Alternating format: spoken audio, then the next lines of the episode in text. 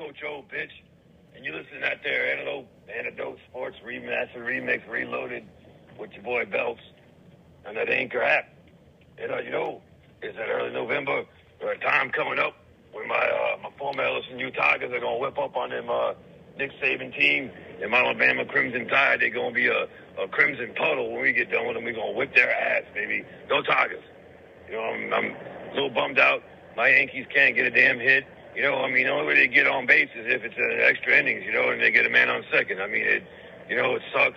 And, uh, you know, I hope Philly beats them damn, damn Patriots. You know, sorry about that drunk neighbor, but, you know, I mean, I just, you know, a bad taste in my mouth, you know, when, when the Astros go down. You know, you know, them Saints playing pretty good, baby. That, that offensive line is getting better, you know. Dalton doing a good job. Or that defense is crunk.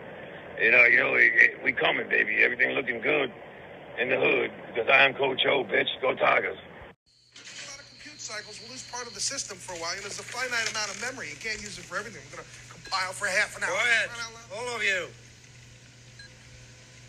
We're approaching the Tyrannosaur paddock.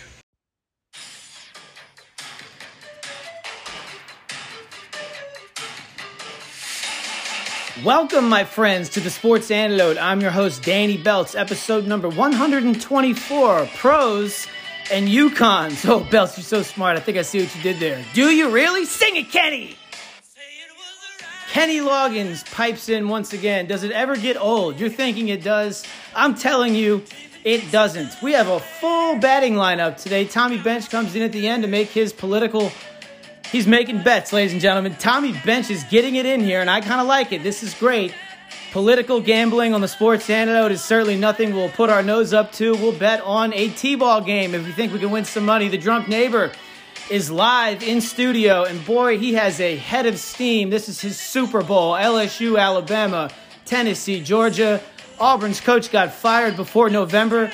He got that right by one day. He said he won't be there in November. They fired him on Halloween.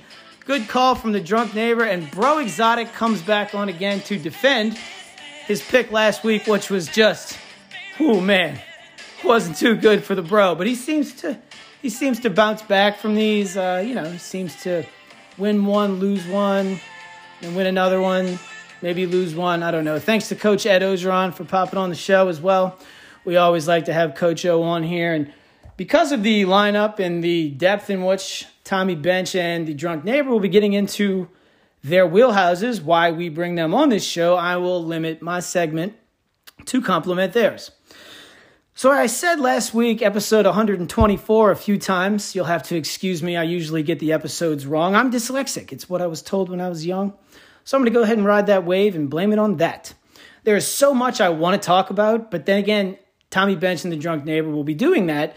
So why go ahead and shed light on things that they're going to do a better job of anyway? Let's go over what happened last week real quick. A really interesting slate of games, kind of the way it all went down. We won more than we lost, but at the same time, this was just uh, this could have been a lot better. I feel. We'll just go with the losers right now. So BYU ECU over 63 for the first time since 1968 in some Ivy League game featuring Yale. This is really happened there was four second half turnovers inside both teams' respected other opponents' 15 yard lines on a turnover on downs. Four times, excuse me, four times in the fourth quarter, not the second half. Did they turn the ball over on downs inside the other team's red zone? That was a tough pill to swallow. Nebraska plus seven and a half. Nebraska hang, hung with Illinois throughout. They really weren't ever out of the cover zone till about the middle of the third quarter, and Illinois just kept kicking field goals. Nebraska played their ass off, but Illinois just too much for them. And I didn't think it'd be that easy just to take Illinois out there, and it most definitely was. We added one on late, Nevada under 44 and a half, and somehow that game got over like 100. So that was a really, really piss poor wager there. And it just, you know, there was some losses that just didn't really didn't sit well with me. And then the wins. The Ravens won on Thursday night, of course. TCU went over and almost got a horrible beat there. They needed 17 points in the second half. Almost didn't get that. I got really lucky at the end there, and we'll take that. Houston USF went over immediately. Notre Dame dominated basically the entire football game. And the Saints did not let the Oakland Raiders cross the 50 yard line until there was two and a half minutes left in that game. The Saints reminding everyone of what they can be when they don't turn it over and they're healthy on the defensive side. It's going to take everything in me not to take the Saints again on Monday Night Football against the Ravens. But yet, I don't think that they can really weather that storm. We don't do well versus the Ravens historically. That was the Sean Payton era, but here nor there, they're making it easy for you to bet the Ravens, that's for sure, which usually would tell you want to go the other way, but I think we'll just be watching that one and not betting that one. So, pros and UConns. Yes, I'm going to talk about UConn some today. We haven't really touched on it in depth. I've brought them up on this podcast several times, and they have been covering and they have been winning as well as covering, winning outright, and doing some things that no one in their mother in their right mind would expect Connecticut to do, particularly in because because of the situation that they're in. The situation is very unique in its own. We rarely see this, and I'll get into that in a second. But before I set up exactly what's going on with UConn and the pros and UConns, get it, get it. Uh, you need to understand something that happened to me my senior year in college, and then I feel that will set up what I want to speak of in a better light. Be sure and rate, subscribe, and review. Follow us on Instagram at the Sports Antidote. Reach out and touch a brother and tell somebody about the Sports Antidote today. So before you look at any decisions you're going to make, it's actually not a bad idea to draw that line on a piece of paper, make a cross, put pros on one side, cons on the other, and list them. You know, when I do something like this for work, we do it with red flags and strengths. What red flags does this opportunity bring? What strengths do we have to counter these said red flags? It's pretty good practice. Very elementary and simple, however, extremely effective, particularly when you're trying to execute in the sales environment and get them to say yes and or sign on the line which is dotted. Yes, we all know all the salesman belts going on and on. Not today, not today, as I have one I'm going to bring in, like I said, in a different light. But nonetheless, counting out your pros and cons certainly never hurt anyone. As a matter of fact, it actually brings a visual aid to some things that you may not understand subconsciously when you're not looking at it. Look, I'm kind of a concrete guy. I'm not exactly a visionary. I need to write things down to see them. And sometimes when I see them, it enables me to understand foundationally what and why I'm going to do what I do next professionally. Perhaps in my household, I have no idea. but it doesn't hurt to do these things. And most would probably agree with that.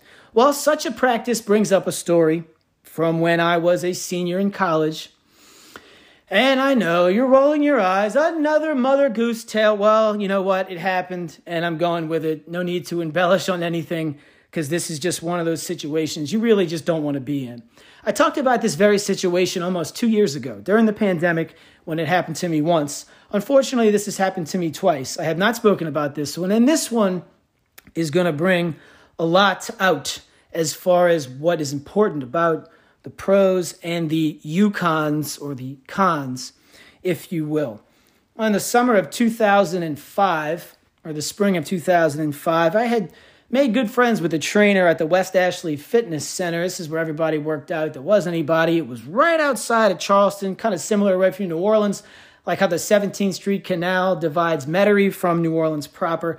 It's kind of the same thing. You just kind of cross over uh, the little, uh, not the bay, uh, just that you know the the intercoastal, the not the intercoastal, a body of water that is the ocean crosses right over here into West Ashley, and then I stayed there for years. And you know, my sophomore year, they had some special, like ten ninety nine a month. Sign up now, you have that for life, and that sure enough, it was ten ninety nine a month, and that's that's pretty good price. I made a lot of friends at this gym, and one guy I made friends with was a personal trainer. His name was Brad and he was just an all American guy. Brad was the first person that I ever saw implement these medicine ball trainings to people, and it looked like it was really stupid, kind of woke for the time. Come to find out, this is, would be the wave of how athletes will train. You know, we see Brees doing that a lot. When he was here, Kamara always has some sort of resistance, medicine ball, balance, core type thing. He was doing this with his people. He charged a lot of money, but there was like a waiting list to be, you know, on Brad's training sheet he was full every single day he was there. But we struck up a, a friendship because he lived in Fontainebleau, Louisiana, which is just right across the lake from New Orleans. And he had some, you know, he's a Saints fan. So we just became friends. And over time, we became better friends and better friends. And he would give me some free advice, some free tips on things that were very effective. I was in really good shape. This man was in absolute ludicrous shape. Uh, top 10 I've ever seen in my life, aside from someone on television. This dude was about six foot, 190 pounds of absolute rock solid American muscle. And he was also extremely smart person when it came to nutritional aspects of fitness. There was a lot of misnomers out there about, oh, you can't eat too late, or oh, you don't eat too many carbs. And this is during the thick of the Atkins craze. But this guy really had a handle and a degree in nutrition and he certainly had the physique to let you know he knew what he was talking about. Indeed, this guy's workout plans were crazy as he would draw up dietary plans for people depending on what they were. He'd even take a look at the blood work you do with a real nutritionist that was under kind of his LLC. It was a great program, and that's why he was so busy all of the time. He was dating probably one of the hottest girls I had ever seen in my life. Not only was she a drop dead gorgeous woman, she was in her late 20s. This guy was in his early 30s. She was also wildly successful. She had red hair. She was about six feet tall, spent a lot of time in the gym, and was not ugly at all. She could have beers with the guys. You could talk to her about anything. She was just awesome. And they were engaged to be married right around that March, and they were going to expedite this because her father was not doing so well, battling pancreatic cancer, which is just a disastrous nightmare. And my heart went out to them. And my cousin kind of did this. They got married a little early, heaven forbid, one of my uncles not make it to see that. So they kind of had the same game plan and what they wanted to do. And I had made good enough friends with this guy over the years where he asked me to go to the wedding. And look, we had hung out a few times, but he kind of kept it professional. He didn't really hang out with that many people that were his clients and or a clientele of the gym that contracted him, which is typically a good idea. He wanted to keep it like teacher student, and I totally respect that. But he's a huge Saints fan and LSU fan, so I mean, of course, we're just to have these talks and he didn't drink much at all, but we could hang out with his girlfriend or his fiance and we could watch games, and so we became doing that a lot, and that's why I was able to be invited to this guy's wedding, and they were decking it out and doing it big. Now, what's important for you to know is that her um, she went by Athie. Uh, Athie, so just kind of like Kathy without the K. And the reason why is because her name on her birth certificate was Athena. If you're going to name your kid Apollo or something along those lines like Major, your kid can't be some cuck, right? He has to be a stallion. And in her case, to name her daughter, or his daughter, Athena, they must have knew, known this was coming if you didn't know Athena being the goddess of wisdom and hunting. She went by Athie, but her birth name was Athena, and when she introduced herself proper for the first time, she would say Athena and commanded a tremendous amount of authority and respect in nearly every room that she was in. As I said, she was wildly successful with working with her father's company. However, her father didn't give her anything, as even though he was a multimillionaire, she had to come up through the grime like most smart parents will with a company, not just hand it off to their kids, but make them work for it. She was making like $30,000 a year for a couple years out of college. She went to Clemson. And, you know, it was just a really good thing for her. And I had an opportunity to get a sales job in New Orleans right around this time as we're getting into the latter part of 2005 and or in the spring at this point you know i'm going to graduate had an opportunity in new orleans which as you know if you don't did not happen because katrina wiped them out a week before i was supposed to begin and i never got back with that company. She offered me an interesting um, she offered me an interesting proposition. She said look I, you can't really teach sales experience. You want to be in sales. You have it. You have it and you should work for our company. She was an operations gal but one of their other cousins was the vice president of sales, and I had met him before, and it kind of made sense for me to have an interview. And so that's what happened. This company, regardless of what they did, it was right up my alley. I was going to be very successful in this, and their training program was excellent. And I was really going to learn the ropes on how to execute in sales. And their company was spread out basically as far north as, you know, North Virginia, and it would stretch down to about Savannah, Georgia. So a pretty good geographical reach there in proximity. Uh, about 20 different locations, their corporate being in South Carolina. Wow, that was a mouthful of belts. Well, you have to know all that to understand what's coming here. So I had a really big heart for her as well. I, that didn't come out right. What I meant was, is I I liked her a lot. I appreciated how she handled herself. You know, I appreciate women in that that take care of themselves like that and also just constantly command the respect of a room, not because of who their father is, but because how she executes her company strategy every single day in life. It's wildly attractive, and I could see this couple was going to be an absolute, you know, power couple. And so it came to pass that I was going to start interviewing with these guys in April, a month before my graduation. And I was going to pit this one against the company in New Orleans, see who gave me the best deal, figure out which one works the best, and then I'll just go to which one makes the most amount of sense for me. So after having some preliminary interviews, I was sent to Clemson, South Carolina. They told me to take my Honda and my talents to Clemson, South Carolina for an all day walkthrough at one of the facilities and then a huge training the next day into an interview after that. You see, if I didn't train correctly and didn't do things correctly, there is no interview. This company did things the other way. They don't want you getting smart on their time, and they also don't want to exhaust company resources with expensive people they're paying to interview me if I'm a loser. You'd think that's not a good concept. It's a wildly great concept, and most of the kids that would start here would not even come out of the training to get interviewed. you know, it's like getting out of the minors, you get to the majors, but you have a 15 day contract, you have to prove, prove yourself again. I thought it was a great business model, and I imagine they still carry that today, although a lot has changed, and a lot would change there shortly. So I was driving up to Clemson in my 1998 blue Honda Accord at the time when I was told that the meeting place was going to change. She called me, Athie called me and said, Look, I know we're supposed to do this here. Some things came up. We need you to go to a different location. We need you to go to Roanoke, Virginia to do that up there. She said it's not the most ideal situation, but it, will work. And if you are, you know, worthy, we'll figure this out and we'll make you an offer after the interview if we even get to that point. Sure, fine. I had off the whole week.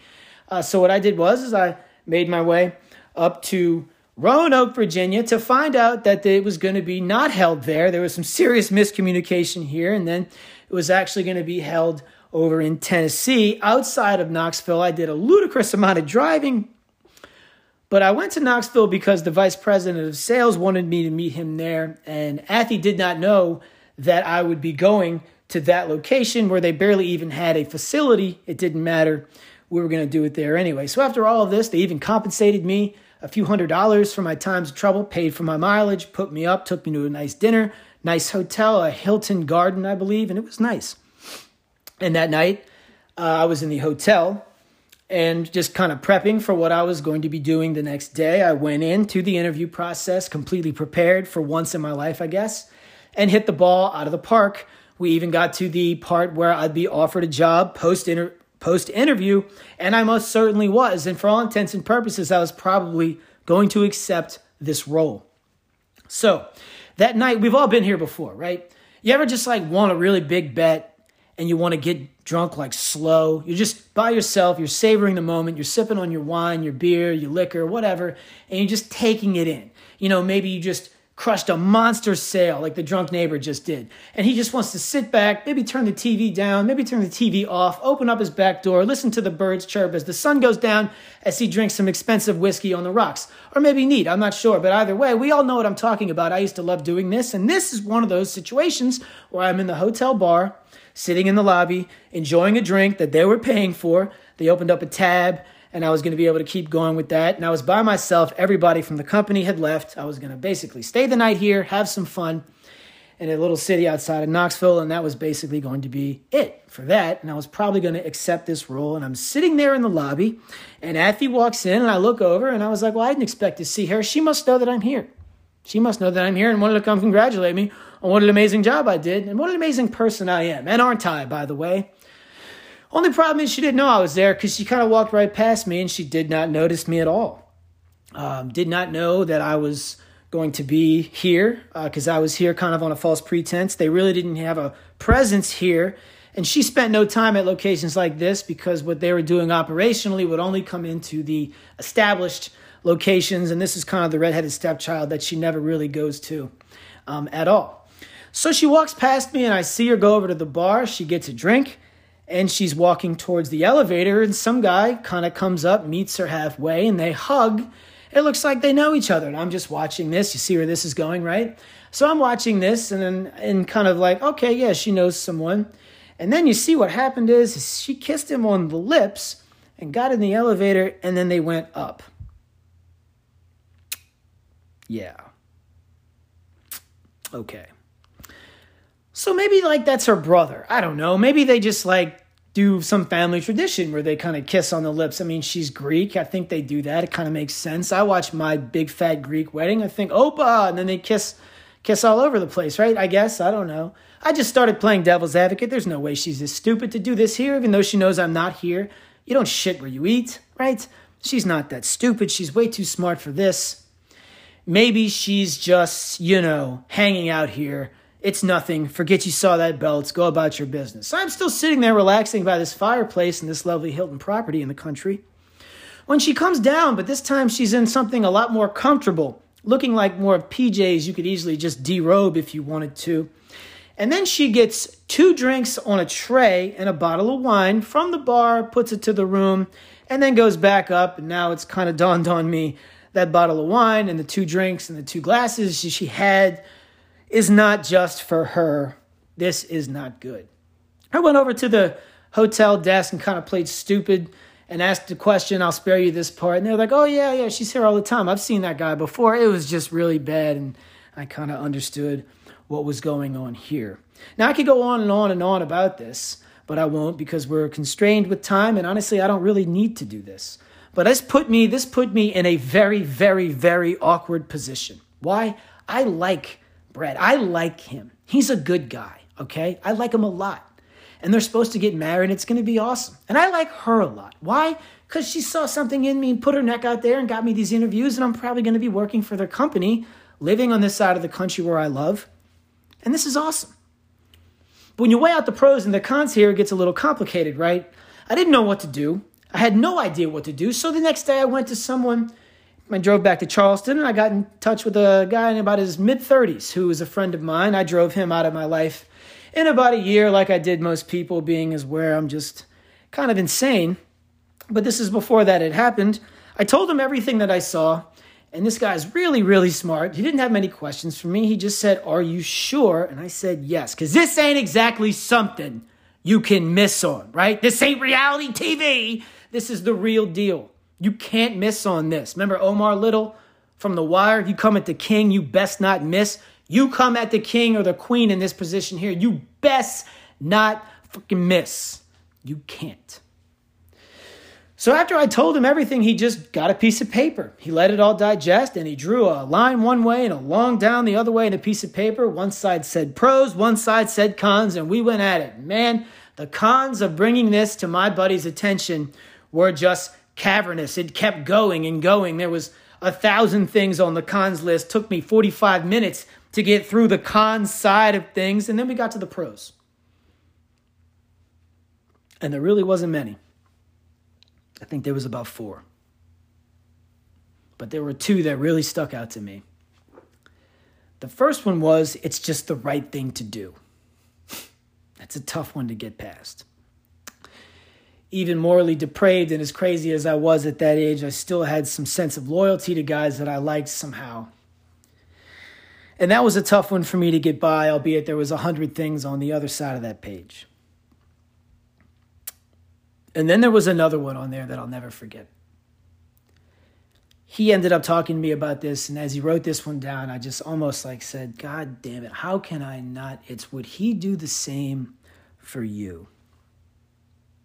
And the answer to that question, unfortunately, is yes. I could do a whole show on making the right decision or making the tough decisions. You know, it's so funny because I was putting my notes together for this a couple days ago, and The Rock was on. You know The Rock, right? Sean Connery, Nick Cage. Great movie, cult classic, made a ton of money. Horrible acting by Nicolas Cage once again, but his horrible acting is what kind of made him famous. And I love most of the movies that he's in. But do you remember when the President of the United States had to make that decision whether or not he was going to bow down to the terrorism and or take out that island, you know, the rock, take the whole thing out in Alcatraz, and he kind of was pitting back and forth what he was going to do. And then he said this We are at war with terror. Fighting war means casualties. This is the worst call I've ever had to make. Airstrike approved. And in making that decision, albeit a movie, you know, the lesser of the evil or the greater of the good would be to take everybody out at once, you know, on in Alcatraz, American citizens, the terrorists, everyone. The point I'm trying to make is that it was kind of the same decision with me. What am I going to do? And these pros on this side are so many, but they're so powerful. But god damn it, the other side of this list was so many, so many things listed, listed down, boom, boom, boom, boom. But the problem with the cons list, as he brought to light the guy that I approached, was most of the cons were all the things that would affect me. And the reason why we're doing this isn't really for me. And I'm one of the most selfish peoples you have ever met in your life. Selfish person. I mean, this is kind of how I've gone about things for a long time. But even then, I was able to understand that this is not about me. If I do this, there's no going back. There's no going back. You're not getting that job. You probably take the one down in New Orleans, which you still want to do anyway. These guys are not going to get married, and you are going to ignite a nuclear warhead the size of an 18 wheeler because all this is going to do is destroy everything. But I couldn't get past that one that just hit me. Would he do the same for you? The answer, like I said, was yes. And there was no doubt what was happening here. Now, I had to make a tough decision. We don't even need to talk about what happened after that. You can use the context clues. I never worked for that company. And I took the company down in New Orleans, who would then be destroyed by a hurricane nearly as I got in town. Uh, pretty, pretty absurd and pretty horrible how that went down for me. But then again, this ain't really about me now, is it? Because when you list up the pros and the cons of something, unfortunately for us, if you really want to do this the right way, and the pros and the cons aren't about structurally the thing that begins with you yourself it's if it's about someone else themself or herself whoever himself then this makes this a lot more complicated because now you can't really be selfish. You actually have to be real. You have to be objective and you have to make the difficult calls even if it is blowing up an island in a movie with citizens and tax-paying citizens and innocent people along with the terrorists. There's going to be always destruction and war regardless of what war it is or when it happened. But normally, most of these wars are fought so something better can come of it later, like a controlled burn out west. Something along those lines. It still gives me goosebumps and almost makes me sick to talk about this, and I never really do because I don't need to. I don't even need to do that on here. Nor do I really care if it entertains you or not, but it does set up a good example of when you're looking at something on the pros and the cons and you just can't get past something. Sometimes you have to really step outside the box and realize, well, the reason we're doing this isn't really about me. Now, is it? Which brings me to what I want to talk about with the University of Connecticut. When I'm deciding whether or not I'm going to take a game or not, I actually kind of do something like this. I'll actually write down the pros and the cons just in a different way. What I really like to do is is go, how can I be wrong? Let's look at this. Like if I like LSU getting points against Alabama this week, which you know I don't, but let's say I did, then okay, now let's go into the Alabama shoes why would somebody want to bet Alabama here? And usually you'll find two pretty compelling sides to either bet or either story or narrative you want to use for the bet that you're about to make. Well, eh, there's a few things that need to be done, and that's a good practice. That is a good practice. And sometimes some cons will come that you didn't really account for, right? That that's that's going to happen. I'm only really mad about this because I didn't get on UConn from the beginning. I looked at their win total at two and a half and just really believe in Jim Mora Jr. I always have. He did a great job with Atlanta. He got thrown under the bus um, for two or three different reasons. He did a good job in UCLA when that program was disaster and they went to Neuheisel. How'd that work, by the way? Guy can coach. He's old school like his father, all right? He likes to run the ball. They like to play defense. They don't make mistakes. And these are things in the collegiate level, if you can do even at a level of UConn, you will find success. But the way they've done it is almost astronomically impossible. And that's what I want to talk to you about. UConn in particular, two pros and UConns. Get it? so when looking at UConn, you know, betting them's a tough decision, right? Because there's a lot of things going on there. Now, we've been riding them like Seattle Slew, except for last week when they played Boston College. Why? I did not think that they could do what they did. They were getting double digits. They had Boston College. Here's a P5 team, a Boston College team that beat Louisville. And if you want to play the transitive property, a Louisville team that just destroyed Wake Forest. Ergo, right? And Wake Forest and, and UConn beat Boston College. So ergo, UConn's better than Wake Forest. No. But what I'm saying is that there is certainly a lot to look at here with what they did last week. Still kicking myself for not getting on their win total, looking at them for so long and not doing anything, and then betting them last week when they were in probably the best spot of the year to take them. UConn has been winning for their first win was the one I told you about versus Florida International, where they were favored for the first time in like five years in a football game on the road, no less. Went down there and hammered International, and then they had a bye week. They played Ball State after that. Ball State really good in that MAC in their weight class. UConn led the entire football game, gave up 12 points in the fourth. They didn't score one on a special teams touchdown. They lost by five. They covered easily. The cover was never in jeopardy. And then last week, hosting Boston College and relegating them to three points, less than 100 yards rushing, less than 250 yards of total offense. And much like the Raiders versus Saints, Boston College only crossed the 50 yard line once. That is not luck. You don't do that, and it's not luck. That's just owning somebody. And UConn just was fine to run the football to the 45 yard line and pin them back in there and rinse and repeat till the game was over. They scored 10 points in the first. That's all they would need. A final of 13 to 3. The lowest offensive production Boston College has had in six years. You have to go back to when they played Alabama out of conference. They could not do anything versus this team. And there's a reason why. I can clearly see it. But before we talk about that, let's talk about the pros and the UConns here. What are the UConns of betting UConn? Well, here's the here's for starters. They have a bunch of walk-ons on their team. This isn't Rudy. This isn't some movie. You cannot have walk-ons. Texas Tech did this with a kicker once with Mike Leach. Penn State kind of did this when they had their hit with losing all the recruiting because Joe Paterno is rotting in hell right now for knowing that Sandusky was raping boys in the ass and did nothing about it. And that's exactly what happened. But Bill O'Brien was still able to come in there and do some winning. That's very impressive to me. O'Brien is a better coach than people think. But in this case, Mora has a ton of walk ons. They only have limited scholarships. They have limited facilities. They're barely holding on to their program. The American Conference had to ask them to leave because it was so bad. No one goes to the UConn games. They're going on the road. One time they came down to Tulane and lost by 65 points. 65 points in a conference. Vanderbilt won't get beat like that going to Georgia. They just were not competitive anymore. They need a program restructure. We talk about it a lot. The drunk neighbor is going to roll his eyes, but a culture change had to be brought to Connecticut, and it was. The minute that man stepped on campus, and now, and not after beating the piss out of the win total for Las Vegas, which is a very difficult thing to do. Willie Fritz did this in mid October, Tulane over five and a half wins. They might win the goddamn conference. LSU with Brian Kelly over under six and a half wins. They could probably even somehow get to the playoffs if they beat Alabama. It's on. They'll be favored by double digits versus Texas A&M and Arkansas, and they'll win both those games. They might win out. They could win out and see Georgia or Tennessee.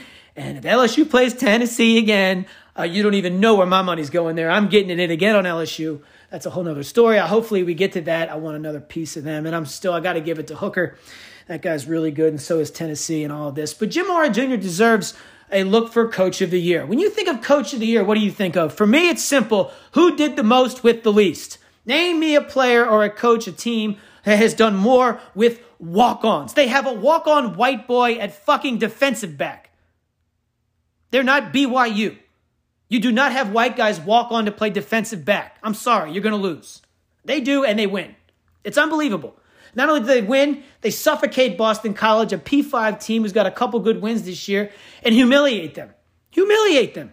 Run it all over them. It was very similar to what App State did to Texas A&M. Just keep the ball the whole time. Constant cucking. A three and a half hour extra solid cucking. A Miss Doubtfire cucking. And the thing here is that makes it so interesting is they continue to get better and better and you look at what side of the fence you want to be on with UConn when the pros and the UConns, and it looks exactly like this. if you take away the game UConn played versus Michigan, where they were sacrificed to go get a paycheck out of that game, they'd be the ninth team in the turnover, not the turnover plus minus, but ninth fewest turnovers. They also were wildly penalized in that game because they're so far out of their weight class. It's all they could do but hold every play. If you take that game away with Michigan, they're already 48th least penalized team that actually be 24th. They'd be a top 25 least penalized team and almost a top 10 or top 5 almost, really, as as it comes to giving the ball away. You're up there with like the academies at this point. Iowa's up there too. We'll talk about that shortly. But my point is, there's a huge list of pros to go with UConn. They haven't given up 28 points in a game since they went to North Carolina State. They've held anyone, everyone under four touchdowns. They seem to be real consistent in what they do. They can run the ball and not just in their weight class. And somehow, and somehow, they're able to win with a guy named like I don't know, like Mike McClamrock at freaking cornerback. How do you do that? And Mike just played 2A high school at some some place in Maine and wanted to keep the drive alive and still play football, and somehow he is, and they just keep winning. Now the con the UConns on those side is they really don't have any talent for big they don't have any talent for big plays. They have no big play threat. The quarterback, Zion Turner, is not really that good. Their running back's not really that good. No one's really that good. But when you add them all together, they seem to be pretty goddamn good because they're the first team in the NCAA to eclipse the win total against the odds makers, Tulane being second, then coming Kansas and LSU after that. So it's just incredible what Jim Mora has done. I will not hear anything other than he should be considered for Coach of the Year. I don't think he should win it, but I think he should be nominated. Just like I said, Bailey Zappe should go to New York. He should have went to New York. He should have won the Heisman, but he should have been nominated to go out there. Just broke all these records, and I don't care who they played against. And I could argue that both ways. Joe Burrow, of course, he's better than Bailey Zappe, but at the same time, LSU had a professional offense. West, Western Kentucky didn't. Their offensive line was horrible. That's why they had to get rid of the ball in two seconds. If they would have had a decent, never mind, never mind. See, I had the capacity to go off on a goddamn tangent on that one. My point is that Jim Mora has done this the correct way. It is insane. It is amazing what he's done. And if any half-ass reporter with some goddamn blue check mark wanted to actually do their job like I consistently do, instead of them like finding the Bailey Zappes well before he even got to Western Kentucky when he was at Houston Baptist, or finding the Cam Ward. So of course I was a little early on him. Make no mistake, they're still going to be good. And Washington State's still going to win more than five and a half games. And South Carolina's going to more than six and a half, and Florida State's going to win more than six and a half, and Tampa's already going under 11 and a half. I'll win all my futures. Don't cuck me.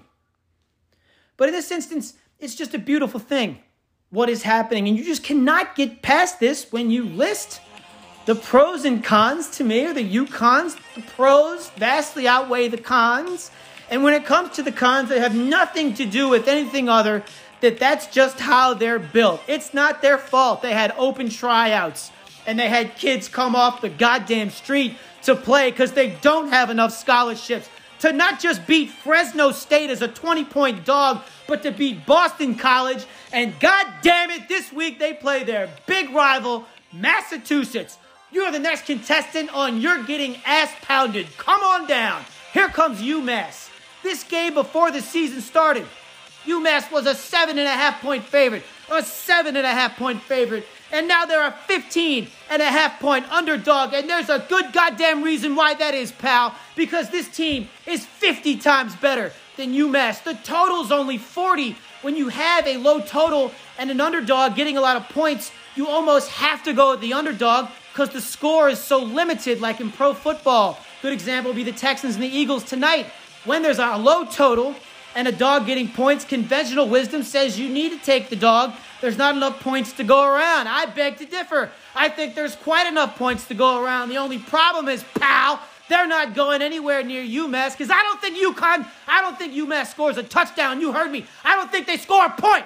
I think UConn blanks this team in a stage banner win for the season to get to five and five and almost be eligible for a bowl, and they will go to a bowl and do the absolute unthinkable, the unthinkable to beat a Vegas win total by four or five games. A team that was supposed to not even field the team goes to a bowl game. I'll go to that guy. I'll go to the game.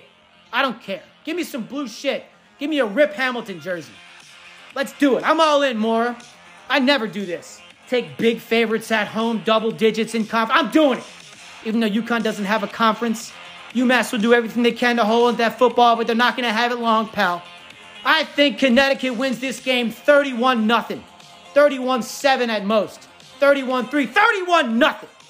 I'm laying the 15 and a half, pal. Don't tell me my business, Chief. God damn it. Let's go, UConn. Give me the Huskies. I'm cursing up a storm. Tommy Bench isn't happy, but I'm taking Connecticut. Minus 15 and a half. And speaking of not penalized teams, I'm segueing here. Let's talk about Iowa. Iowa finally coming off a game where they scored more than seven points in a football game versus Northwestern. And now they play their biggest nemesis, Purdue. Jeff Brohm has owned this team when they play Iowa. Two years ago, the undefeated Iowa team, given 14 to Purdue up there in Iowa, got monkey boned. Once again, they could not figure this out. Receivers for this team always give these guys problems. It opened up at four and a half. It's not moving. It stays at four and a half, and it's going to stay that way. Purdue can't stop the run. They couldn't stop the one versus Nebraska. They're not going to stop the run versus Iowa. Iowa's the fourth, the least penalized team in the country. They're ahead of the Naval Academy. So don't tell me Kirk Ferentz doesn't know what he's doing with what he has. Another guy that should probably be nominated for Coach of the Year every year. He also has white defensive backs that were one-star athletes trying to bang around with Michigan and Ohio State. Good luck with that. And yet, once every six years, they're finding their way to the Rose Bowl somehow. I don't get it, but it's incredible. We're taking Iowa on the road, getting the four and a half. And that's right. I don't bet a dog, lest I think they can win. I think Iowa wins this game. I think they blast them, actually. Give me the four and a half. I don't care what anybody says. And speaking of underdogs at home, or not on the road at home, ooh, Central Florida. Ooh, they're really getting it going. no, they're not. Oh, they're ranked now. Rank these nuts. Suck on my yak. This team is garbage. Yeah, they win some games at home, big deal. I faded them last two weeks ago in ECU. How'd that work out? And they go to Memphis, a Memphis team who almost staged a 38 point comeback versus Tulane on the road. This Memphis team can go. They're poorly coached, but boy, they may have the best athletes in this conference. You're giving me three and a half points at home off what's happened in the past. I'll take any team Gus Malzahn has and fade them when everybody thinks they're good. Give me Memphis plus the three and a half and belts. Don't say it again. I don't bet a dog less I think they can win. Give me Memphis in the three and a half. I smell a money line parlay just to come in here. Quick recap UConn minus the 15 and a half. Iowa plus the four and a half. Memphis plus the three and a half. Oh, and one more. Western Kentucky. How many times can I lose a game Western Kentucky's in? They can't score. They couldn't score, but 13 on North Texas got boat raced at home. Their offensive line's been decimated. It's finally healthy. And Charlotte, the team that destroyed Rice and Breaux Exotic, that senior quarterback Reynolds is the same guy that threw for 6,000 yards on South Carolina, and he's back. This kid's a badass. He went nuts versus Rice last week. He's going to go nuts again versus Western Kentucky. They will not be able to stop Austin Reed on the other end. I know I'm one for three with these guys. It seems like it's the same number every time 72 and a half, and I'm taking the over. I think it goes over 100. Look on the Instagram page for an alternate total on 79 and a half plus 285. Suck on my yak if you don't like it. There's plenty of podcasts out there, pal. The world needs bartenders too. Two weeks with pay. We're taking Iowa getting the four and a half. We're laying 15 and a half with UConn. We're taking the goddamn over again in Western Kentucky, 72 and a half. And we're taking Memphis plus the three and a half. And another thing. I got a few ones I'm waiting to pop on this Instagram page at the Sports Antidote, Southern Millionaires University. I just can't get enough of these guys now, can I? University of Houston can't stop anyone, like I said last week, but they can score it. I don't like Clayton Tune, but boy, does he blow up in games that don't matter. He's cucked me more times than the milkman, I swear to God. But not this year. I'm starting to align with this guy. 66 and a half is the total. That's going to go down. That's an Instagram play versus Southern Millionaires. We're looking at the over. Louisville plays James Madison. Louisville coming up the biggest win in school history nearly. James Madison, still kind of banged up. Their senior quarterback is going to play. I happen to know some things inside happening with this game. Stay tuned. I don't know enough to put it on the podcast. They're laying seven and a half. Good chance we're taking that at the Sports Antidote. Utah, Arizona, Utah. The defensive powerhouse that can't stop me or UConn with a bunch of white people at wide receiver. Arizona seems to be able to score on everyone, so why can't they score on Utah? 68 and a half is where it is now. It opened up at 67 and a half. No, forget that. On the record right now. Arizona, Utah over the 68 and a half because that's only going to go up. Add that. I'll add that to the recap at the end. That is a official play. Arizona State. That's right. Arizona State going to play UCLA at home. Edwards got fired earlier. It's probably a good thing. This is a scrappy team at home. I think LA burns the lines here. Arizona State getting the 10 and a half. That's only going to go up. So we'll look at that on the Instagram page as well as the Cardinals Seahawks. I can't get enough of this. I can't lose again on that over. But this time things are going to be different. I can almost guarantee you that. Only program we're looking at them 49 and a half. And there's a good chance, pal. I may take the Saints too, just because it just makes too much sense. The matchup is too good. Two and a half, the short dog at home, and juice on the Saints. This usually works out in the way of the short underdog at home nearly every time. On the record, UConn minus the 15 and a half. Get ready, UMass. They're going to shove that so far up your ass. Iowa plus the four and a half. Charlotte, Western Kentucky over the 72 and a half. Memphis plus the three and a half. Arizona, Utah over the 68 and a half. And for the Instagram page, look for Louisville minus the seven versus James Madison. Southern Millionaires, Houston over the 66 and a half. And also on the Instagram page, the Seahawks versus the Arizona Cardinals. Be sure and rate, subscribe, and review. Check us out on Instagram at the Sports Antidote. Reach out, touch a brother. Tell somebody about the Sports Antidote today. There is no podcast like this out there. There is not one. With the dialed in belts, with the drunk neighbor, Breaux Exotic, and Tommy Bench, find me one that is better. You won't. You won't. That's right, I said it, especially for the genre we're shooting for. If you gamble and you lean to the right, this is your show. If you gamble and you lean to the left, this is your show, and we'll take anybody in the middle. I don't care if you're super woke. You should be coming on just from Breaux Exotic. Has anybody seen The Drunk Neighbor?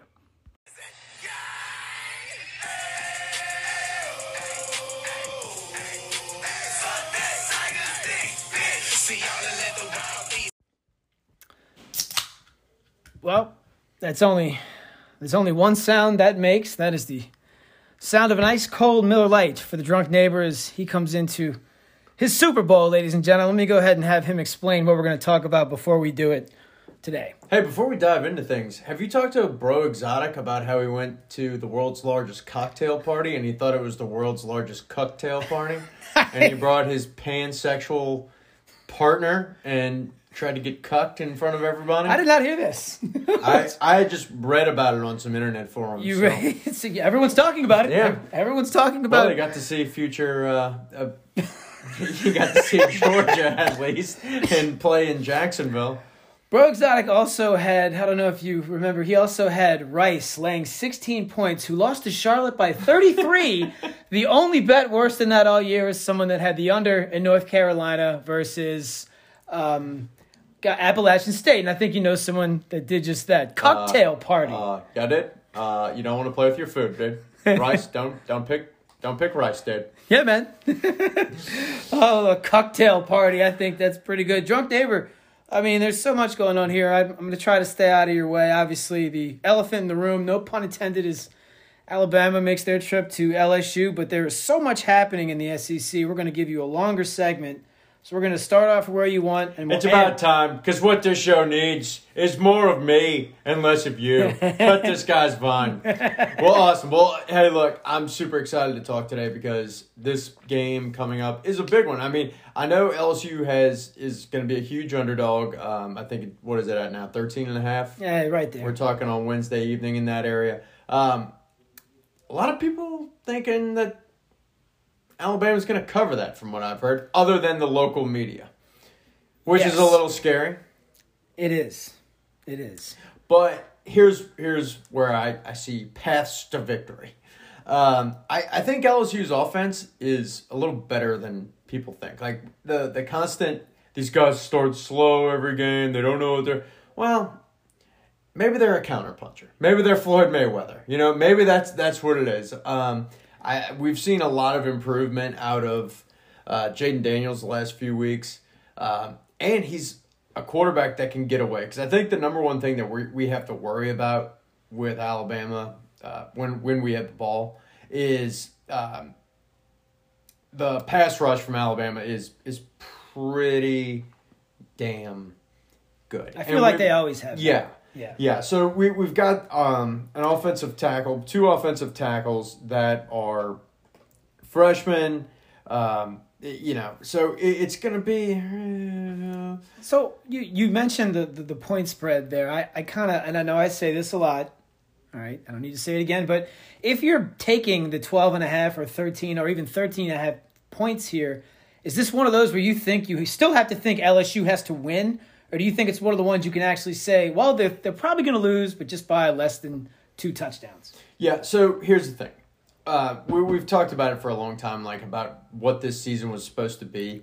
Um, and now they're number 10 in the playoff rankings this week. So uh, it's, it- but I still think we need to temper expectations. What this game is about is getting those two offensive tackles a lot of great exposure in a big SEC game against a guy that is going to be probably a top five pick in the draft next year as he lines up each each down. Um, what I think it's going to be, it's a program building game. What you saw last year from Tennessee was they hung around in games like this, and then this year they they go in and they win them. So it's part of just kind of building and starting this program, and you know they've changed the culture and realigned everything, and people are now you can suck my dick from the back if you think I just think that LSU's going to lose this game because I do think that they can hang in there and possibly win this thing. Like Yeah. I please give me a break if you think that they're just going to roll over and die. I I don't think that this is that type of team. They do have talent. Like there's dudes on this team. We've talked about it all year. And I cannot wait until Kayshon Boutte catches one right over that Eli Ricks that Benedict Arnold. Benedict Arnold had better reasoning than Eli Ricks. and that scumbag who just went over there and has sat for most of this year, but apparently is finally getting his jersey dirty. Well, Saturday night, when he has to match up against Kayshon Boutte, and sorry for yelling, Kayshon Boutte or Malik Nabers, it's going to be trouble. And I think if LSU can get down there and just hang sevens. Don't try to kick field goals. I, I know it got us in trouble against Tennessee going forward on fourth down and stuff like that. I don't care. I we should have deported that kid Ramos last week. I think and he's I still think here. He's think- still in America. but I think they did deport him, but the the the border is so open. He found his way back, put on his old jersey, and he's back on the field. But um, you know, I we don't really do chalk talk on this show. But I, I so I'm not going to go too far into detail about everything. I just know that it's going to be one hell of an atmosphere, even if it's storming, raining, which it looks like it's going to Yeah. be. Um, but you know what? Good. When this line came out, and again, we don't want to get too deep into it, but when this line came out, I told you a few weeks ago I saw 16 and a half, 17. I was like, I wonder what it's actually going to be. So, of course, you know, LSU thumping Ole Miss is going to have an effect on what happens next. And when I saw 12 and a half, tinkering around 13, I kind of thought you'll probably get action on both sides because we saw Alabama play Arkansas. We thought that was too many points. Arkansas got really close. Then you go take a shit and you come back and they're down by 30, right? It was just like, wait, what happened? right. So they can do it quick, but I agree with you. I think if you are betting LSU in this case, you have to think they can stick around. And if you think they can stick around, then you have to think that they can win. And let's not forget, your buddies from College uh, Station, or what is it, College Station, Texas A&M, I always Yeah. get mixed up. They kind of gave Alabama all they wanted for a Yeah. little bit too. So I agree with you. LSU gave Alabama everything they wanted last They year. did, With they a, did. With a lame duck coach. negative one rushing yards. Yeah, held them down. So, and guess what, man? There's this LSU defense is serious. Harold Perkins, I don't think he is going to see the sideline other than when LSU has the football. And supposedly they've worked in some packages where him and Ojulari are going to be on the field at all times. So when that happens, I mean, you got two guys that are going to be future NFL stars on Yeah. that team. Now, of course, you're lining up against a whole team of them, but Yeah. I, I, I just don't don't count this team out. Is all I'm saying. Well, I kind of agree with you on that one, and and I'll, I'll just we have a lot to cover, so I'll just move it on. You can always wheel it back whenever you want. Let's get into before the uh, the Georgia matchup here, Auburn. We have to talk about Auburn. Your friends down the street in Alabama. Well, you called it. Your boy wasn't going to make it until November, and he didn't. so you nailed that one too. I, I think that was a Halloween firing, correct? it was just in time. that was perfect. Unbelievable. I was sweating that bet. Um, the uh, so that's going to be a very interesting situation. So they lost three million dollars by firing him. If they would have, they got this far. Why didn't they just get through to the end of the month? Would have been. I, I don't understand what that program is trying to do. Um, with with See his face when he says that. with the hire and and so I'm gonna I'm gonna look at it this from a different angle. Okay. The Auburn job is not a bad job. No. Uh, right now, people would say that it is the most difficult job because you play the SEC West plus you play Georgia. Yeah. So and you have to the compete. You don't have like your own state like LSU does. Um, any of that. So that makes it difficult. The SEC is about to realign with Texas and Oklahoma coming in, so that might change up. All right. So I'm I'm going to make a couple of points for Auburn here. Um, so that may not always be that way, where that is like the most difficult job on earth. It's still going to be difficult, obviously. The SEC is the best conference in football. It's not really that close. Um, and then they do have brand new facilities coming in at Auburn, like brand new. They're going to have as good of facilities as anybody in the entire country. And then finally, they do have a war chest of NIL money that they can sink into this program. So it is not a bad job. So you keep hearing different names like Lane Kiffin, which I, I mean I could see. Uh, it's Wouldn't you like the real estate in Oxford a little more over there? You No. think Auburn? You think Auburn's a step up? Auburn has done it before. Auburn Oh, has. that's a good point. There used to be a saying that there's two places you never ask an Ole Miss fan for directions to, and that's Omaha and Atlanta. they finally got over that Omaha thing, but they still have not gotten over the Atlanta thing. Like they they they they never go. They hang banners for getting second place in the SEC West when LSU went in 2003. Oh, Eli, Eli fell down, and then LSU goes on to win the national title. So it's just. I think it would be a better job. However, I don't know if that is the direction that they're going to go. Um, one of the names that you keep hearing and they're beating you over the head with it, and frankly, I'm a little sick of it, is Deion Sanders. Yeah. I- Listen, winning at the HBCU level is completely different, and I understand that he's like recruited and all this stuff, but if you're Auburn, that's what you just made probably the worst hire in the history of your university with the a guy from fucking Idaho who doesn't know a lick about recruiting in the South. You hired him, that was a disaster. So then you hire Deion because he can supposedly recruit really well. I, you're not going to be able to just recruit your way out of this in a quick minute. Like No. you're going to have to work the transfer portal, and you're actually going to have to be X's and O's like Brian Kelly has been for LSU and made them relevant this year. So if I was Auburn, I would be calling up my friend in Pasadena, Chip Kelly, and trying to get his ass down there and make that hire. That would be that would be, I would make him tell you no. That would be my if I was Auburn, what I would do. Makes a lot of sense. Um, actually, I remember one of those guys on that coaching staff when LSU was playing Oregon when we beat them out there in Texas. Uh, I was at a wedding in Seattle, and I think it was Chip or one of those coaches said like, "We don't grow them like that down there" or something. It's They were talking about Uh, Mingo. yeah. They're like, we don't have anybody that can run like 49. No, no, we don't. And uh, Chip Kelly's interesting because he's made UCLA very relevant. I know most people don't like him because of what happened in Philadelphia. Let's not forget he went to the play, he won the he brought them to the playoffs two years in a row when he was in Philadelphia before he kind of traded away good players for like a bag of chips. It's, like kind of weird. Bill O'Brien. They were just like, oh, yeah, Yeah, I don't need you guys." Just take Hopkins. I don't need him. Yeah, a lot of people said thing. that he has an ego problem, but uh, but either way, we can agree he's a that's it, and that's the only time I've heard anyone bring in Chip Kelly's name for that. So I like that because that actually makes sense to me. The Deion thing, look, I understand what that brings to the table, but I think that's a lot of sizzle. I don't think it's a lot of steak. And I agree. I don't know how That's a good gonna, way to yeah, put it. I because he certainly can do all these things, and he's made the HBCU a lot of money. So the coaches hate him. Though you see him try to dap the one coach and he like pushed him off Get off. after the game. Oh, that's great. But so anyway, so we have a lot of big games in the SEC here. I think you did want to touch on Georgia. I uh, did, but I, I want to say, well, you know, This is your bit, man. we I'm- can we can save the Brian Kelly over all of these other coaches that people wanted, but I did want to make the point this week because Billy Napier is struggling a lot over there in Florida, having a lot of trouble, and I love watching him squirm because all the idiots here in Louisiana were like, "Oh, why don't you just hire Billy Napier?"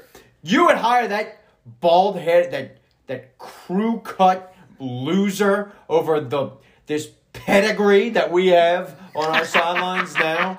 And then also the other one was you gotta hire an African American, hire Mel Tucker. Well, look how that's going. Real good. That's real good. It's and you got getting- players getting arrested for assault. That's incredible. games. Matter of fact, that's not getting a lot of press at all. I read into that. You know, Harbaugh wants them arrested, and they actually Harbaugh's pushing for like a arrest. Get them all out. Yeah, they, send they them to prison. attacked. It wasn't. It was like a surprise attack. Yeah. What is this? The, the war? Unbelievable. Mel Tucker, I think the guy knows what he's doing to an extent, but whenever you hire someone because of their skin and genitalia, it's never going to work out. I mean, it's just not. no. What is um, this? Harvard Business School? Yeah, No. exactly. No, we would have went to Mel. Tucker. I remember the Mel Tucker groanings. I'm like, I don't know about that one.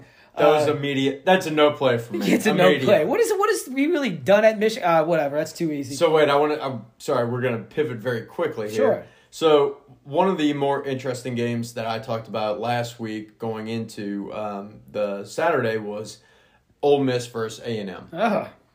One of the things that we did not talk about really was kind of the rivalry between Lane Kiffin and Jimbo Fisher. Like they got into it a little bit over the Ah. offseason. And it sounded like Lane Kiffin was really defending Nick Saban a lot, like beforehand, which makes me a little confused. Like, I know he was all he was offensive coordinator and everything like that, but like I, it, it was just like a really weird thing. And then they he called him like a joker or like a bozo or something like he called he called Lane Kiff Jimbo Fisher called Lane Kiffin a clown. I think clown. is what it was. Yeah. And I could not help but enjoy Lane Kiffin saying, well, maybe Jimbo is going as the Joker for Halloween this year. so I, I had to enjoy that. Um, if you're A and M though, because I know there's a couple of A and M people that listen to this and they probably hate my guts. Oh, it's okay. But I will say this for them: they may have found a quarterback with that Weigman kid. It looked pretty good, Uh-huh. uh, but you're gonna need a whole lot more than that. You're gonna need some new coaches that take over on that step. Not head coach. Like I said last week, I think Joe Brady would be a perfect fit there and be very scary for them. But so I hope he doesn't go there. But I think that uh, that there's going to be there's a lot of trouble there because that that ended their season, right? Like there there's Yeah. nothing that goes there. Um, No, that was it. yeah, and you know, and, The excuses coming in on some of the message board are kind of. I can buy injuries to an extent, but there's a certain point where you have to just say, all right, look. I mean, should we be losing to South Carolina the entire football game when Yeah. their whole team is hurt too? They're missing seven starters when the season started. I don't hear Shane Beamer bitching about that. You know what's funny too? For the only time ever, and I, I don't know if you've noticed this, maybe you have, um, but it's almost one of the few times where the head coach and all the fans kind of meet in the middle with the same excuses. Usually Yeah. you just don't see that. No. You don't. And and with I think Jimbo just reads the message boards. He goes, Yeah, they're right. We're all hurt, man. And I just uh, get your ass going. You ain't hurt, but that was somebody else. thank you for that comment, Tex AX Seven. So yeah, it's going to be uh, interesting to see what happens there. But didn't A and M cover?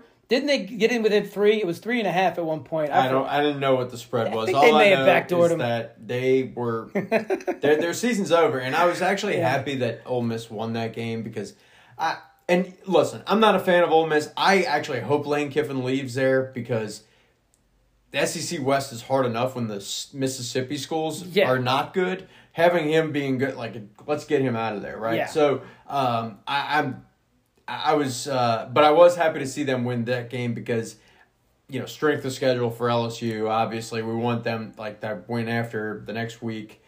Them losing would look not that great, right? So you know, I, I was happy to see that. Um, and you know what? Maybe the ship just needs to burn. And A and M fans took nothing but delight in LSU being in in uh, turmoil last year, so they can just sit in it. yeah, I mean, well, clearly uh, after your bachelor party, when they lost to Florida State on a blocked extra point, and then I don't think anyone thought we'd be having this discussion now of these guys lining up number 10 in the playoff rankings, No. which is absolutely unbelievable. Uh, even to the haters or biggest fans, I don't think anybody would have really seen this coming. But it was pretty apparent where this team was when they went on some Kentucky basketball run in a football game, a 40 to 3 run or something. You don't really That's see right. that in this sport too often. So clearly, you know, they're not here to mess around. And, and we, and, and to the idiots out there talking about how oh well they're overrated they're over who are you going to put ahead of them tell me who you're going to put utah that may that's not going to work. maybe Maybe. who are you going to put in fat bert in illinois you're going to put them over here no get a grip. Fat Bert. You're- He's uh, done a hell of a job, though. What team are you going to put that's behind LSU ahead of them? Tell me that. Are you going to talk about Oklahoma State, who just got ran out there? I think Ooh. Kansas State and the Little Apple scored again just now. That game was over immediately. So tell me who you think should be ahead of them, and I'll uh, I'll I'll concede, but I don't think there's. I don't think anybody is at this. And stuff- guess what? It's made for TV anyways. Just Yeah. sit back and enjoy it. Yeah. Turn on Finebaum, listen to Legend and all the other fools, Squirrel and all of them Uh. yell about it. Like that's what it's made for. It's early in the year. LSU's not going to be in the top ten for the until they beat Alabama. Yeah, oh, if they beat But Alabama, then- shit. And I mean, then they'll lose to Arkansas. Ah, that's right, right. After That's how it so happens. is the destiny. So- no, but I, I I'm excited for the game this weekend. It sucks that it's going to be raining, uh, but it is Saturday night in Death Valley. It's going to be weird. It's going to be fun. It's going to be wild. Um, I think LSU does hang in this game. I'm not going to give a predict. Uh, I'll give a predict.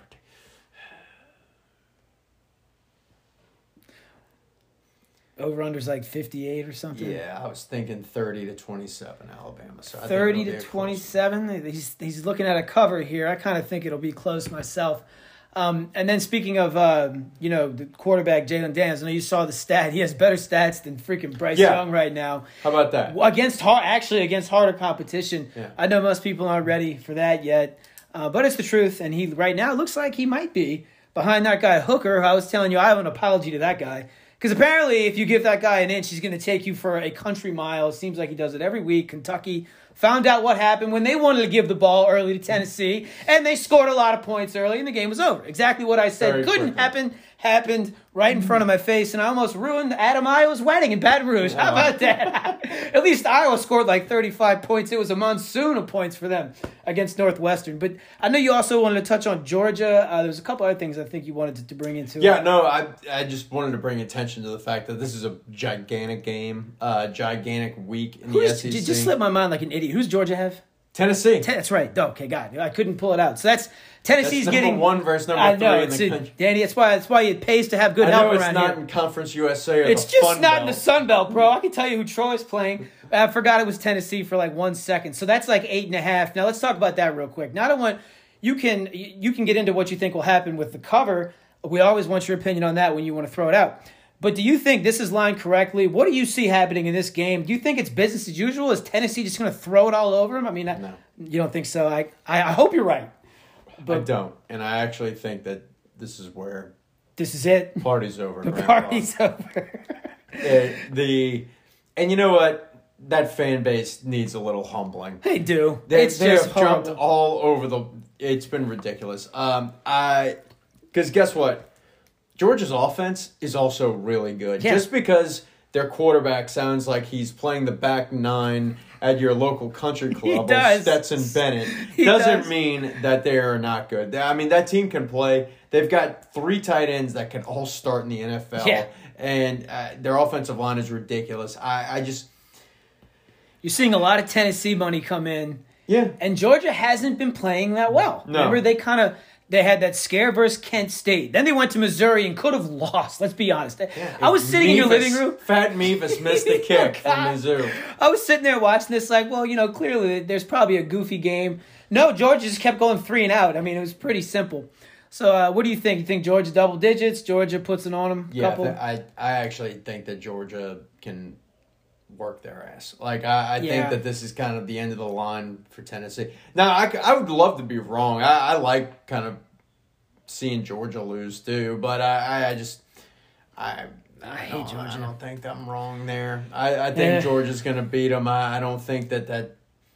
I think this is. I'm and I'm so sick of seeing the comparison to LSU in 2019. Yes, the offense is fun to watch, but that was NFL in 2000. LSU in 2019 was an NFL team. It was. basically. Mean, Like just it go was look at- ridiculous. yeah, do you watch- And do you watch on say, Sunday? Oh well, the defense. Well, the defense would have been able to carry a team to the title if they didn't have the offense that they did. Yeah. When you're scoring every possession in under two minutes, the defense is going to get a little gassed. They had.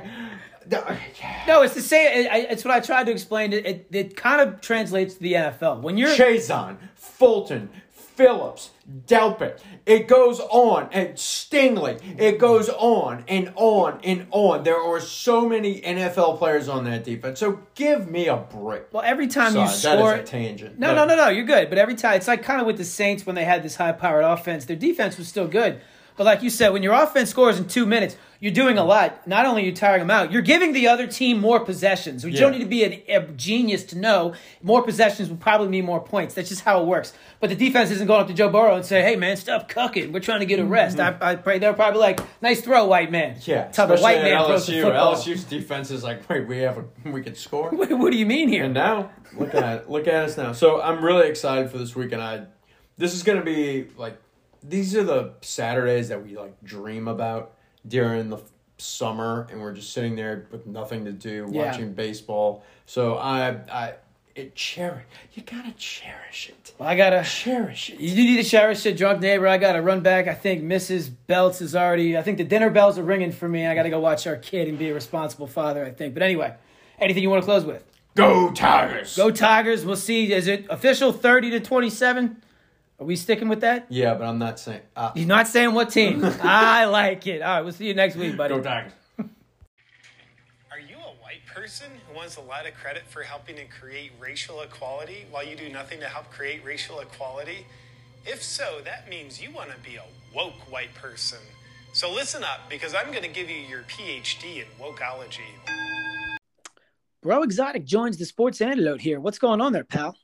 Uh, what's going on, dude? Breaux Exotic, Vice President of Cal, uh, Church of Woke, hashtag Women's Rights. What's going on, dude? Sick. Well, nothing much, man. Actually, I was just kind of thinking about what happened last week. Charlotte Rice. Bro, that was a tough one, man. That was a tough one. Uh, yeah, dude. Uh, the charlatans uh, definitely showed up. Uh, I'm gonna take that L, dude. It was all on me. I uh, had to check my white privilege. Uh, Did you now? as a uh, as a white uh, person who closely resembles a male, uh, I have to uh, respect the fact that the patriarchy has to go down. Uh, I put my judgment too harshly on a team that is trying to identify as the San Francisco 49ers. I put my doubts in that because they were one and seven going into a game with a new head coach uh, on an away game. But apparently, they can identify as the San Francisco 49ers. and won outright uh, by a large margin. So I'm going to take It- that out. We're gonna move on. 51 points, actually, if you look at the amount Charlotte won by and the amount of points they were giving or getting. But that's okay though, bro, because we know there's always another week, always another dollar to be made. I don't know where you're going, but I look forward to hearing it. So why don't you just go ahead and take us away? Well, dude, uh, we had a major, uh, major travesty happen last week, dude. Uh, the mini mini insurrection at the uh, Pelosi household. Um, What? Pel- Paul Pelosi, uh, husband of strong woman Nancy Pelosi, was uh, violently struck with a hammer after a man who had identified as a man uh, broke into that house and uh, hospitalized uh, strong woman Nancy Pelosi's uh, husband, Paul Pelosi. And after the fact, Kentucky Senators Ron Paul and Mitch McConnell, along with Fox News and all the other cisgender, anti-Semitic cucks out there, hashtag Kanye, hashtag Ben Shapiro, uh, start accusing Democrats of using this tragedy uh, for political misdirection. Well, Belts, let me tell you something. We're not only going to misdirect our votes away from Republicans next week uh, for the midterms. Uh, we're gonna we're going to direct our focus on betting Mizzou at home plus two and a half uh, against these Kentucky Cucks. Kentucky. Wow, bro, exotic taking a short in conference underdog. Kentucky coming off a beating, Missouri coming off a huge win at South Carolina. But bro, I have to tell you, I am not a big believer in Missouri. You know, Uh, just yeah, don't- uh, what what net what are you uh, insurrections in honor now too? no, I think the insurrection happened. It was, you know, we saw the videos of it on television for two years. I mean, you know, No, no, no. I'm clearly I'm talking about the insurrection in Knoxville on October fifteenth. the Alabama insurrection. Yes. Are you are you uh, are you a Knoxville insurrection in honor now? I am not. I am not one of those guys. I, I recognize the Tennessee October 15th insurrection in Knoxville. Full full force. All right, dude. Is that a check? Had Point to check that taken. one real quick. Go ahead. Point But taken. look, dude. I mean, look. Not not only that, dude. Look, I, I've uh I've taken the initiative in uh, uniting the global woke conglomerate uh, to invest in mass producing Buffalo Riot Wings franchises in the state Wow. of Kentucky. Hashtag BR Dubs. Uh, where our motto, as you know, is beer sports, dismantle the patriarchy. Hashtag women's rights. Uh, so uh, we're doing this to not only unleash Antifa style anarchy upon the racist, anti vaccine state of Kentucky, uh, we're also doing this to reign supreme as the uh, the chicken empire of Kentucky, beating out Kentu- uh, Kentucky Fried Chicken. Wow, there's a lot going on here. Buffalo Wild Wings is now coming into Kentucky. So you will simultaneously kneecap the football team in Missouri whilst taking the Colonel's business in Kentucky. Is this what I'm hearing? Yes, dude. And uh, It's a brilliant plan, bro. It's brilliant. I have All, to say. all to long con uh, to finally turn Kentucky blue. Uh, Seems a little capitalist, but that's okay. Um, I cannot wait to see the Buffalo Riot Wings sprouting. I'm sure there'll be a few in Louisville, right? I'm, sure, I'm pretty sure they have a couple in there. If not, we need to get a couple there, especially after the last couple years. But do you have a plan of execution for Buffalo Right Wings, or is it just kind of to be determined until we figure out what happens on Saturday? How's that work? I, I don't know. We're pretty much taking, uh, telling them what, that we're uh, we're going to own the land, and uh, we're going to promise to feed them. Uh, it's kind of like the North Korean approach. So we're just going to take all the land. And we're going to uh, mass produce these Buffalo Right Wings, and we're going to uh, we're to we're to bring uh, a lot of peace and prosperity to this state of Kentucky. Uh, hashtag uh, Kim Jong Un. yes, never a dull moment. So, just for the record, you are taking Missouri plus the two and a half at home, and that is what your pick is. You're rolling with that. Final answer. Absolutely, dude. Hashtag cancel Kentucky. Uh, and uh, our thoughts and woke prayers uh, to the Pelosi uh, family, uh, especially to Paul Pelosi, uh, husband of strong woman Nancy Pelosi. Uh, hashtag women's rights. And uh, that's where we're going to go with, bro. Mizzou Roads at home, plus two and a half. I, I do. I'm sorry. I do have one question. Did you say Paul Pelosi was hit by a hammer with from a man, or did you say he was hit by a man's hammer? Uh, the the the uh, the individual who identifies as a man uh, struck him with a hammer. I didn't know if hammer was a literal sense for something else, but you mean the actual murder weapon. Got it. Yes. All right. Well, best of luck to Paul Pelosi. And, bro, best of luck to you. I do disagree with your pick, but you know what? I'm right. I'm wrong all the time. So you seem to also kind of go below 500, then get back to 500. So it's right in your mantra. Things Yeah, should dude. work. Uh, just uh, you know, same record as the Saints too. Uh, we can only go up from here. That's right, brother. I appreciate it. All right, bro. Anything you want to close with? Uh, yeah, dude. Uh, no joke, stay woke. Hell, Fauci. Uh, see you next week, dude. Hashtag North Korea. Hashtag women's rights, dude. Cheers. UN and OAS, they have their place, I guess. But first, send the Marines. Tommy Bench joins the Sports Antidote. What's going on there, bud? much, Chief. A lot to talk about. A lot to talk about. Yes, there is. I'll tell you what, why don't you go ahead and just take us right on away? Because I don't want to talk about the Eagles or the Phillies just yet. So go ahead. No, no, and there's still a lot of damage those teams can do. Um, uh, the the current game going on this evening, notwithstanding. So, as people can imagine, I'm going to want to talk about the upcoming midterm election. Now, there's too many races to handle, but we'll we'll speak big picture, and then we will get into a couple of specific races, and I'll share some places where I've actually put some money down on the website PredictIt that we've talked about. You should definitely go check that out if you want to throw a little money down on these various races that are out there. Okay how would I capture the overall tone? If, if you said, you know, bench, point to one article that you've seen recently captures the overall tone. Believe it or not, it's a CNN article. I know. I know. Some of you are shocked. You think I don't even know how to get to that website, but believe it or not, I do. And this one is particularly prescient because it's a CNN article that says, Is the bottom dropping out for Democrats? This is their way of when the red wave hits because it looks like it's hitting and and not only does it look like we've you know as we weeks ago that we've the momentum has swung back to republicans it appears the momentum is continuing to build which is that's really how you get a wave it's not just that you like get momentum and then you maintain high momentum and then the election occurs it's you want to be on an upward trajectory. And I'll, I'll, be honest, I didn't even think we would get to the point that we are at now, where it, it appears that every day the polling is coming out showing that Republicans are building momentum. So the, the only reason CNN puts out an article like that is so that after the horrendous midterms for the Democrats, they can point to something and go, oh, well, you know, we're honest brokers. Look, we even wrote an article talking about how bad it was going to be for the Democrats.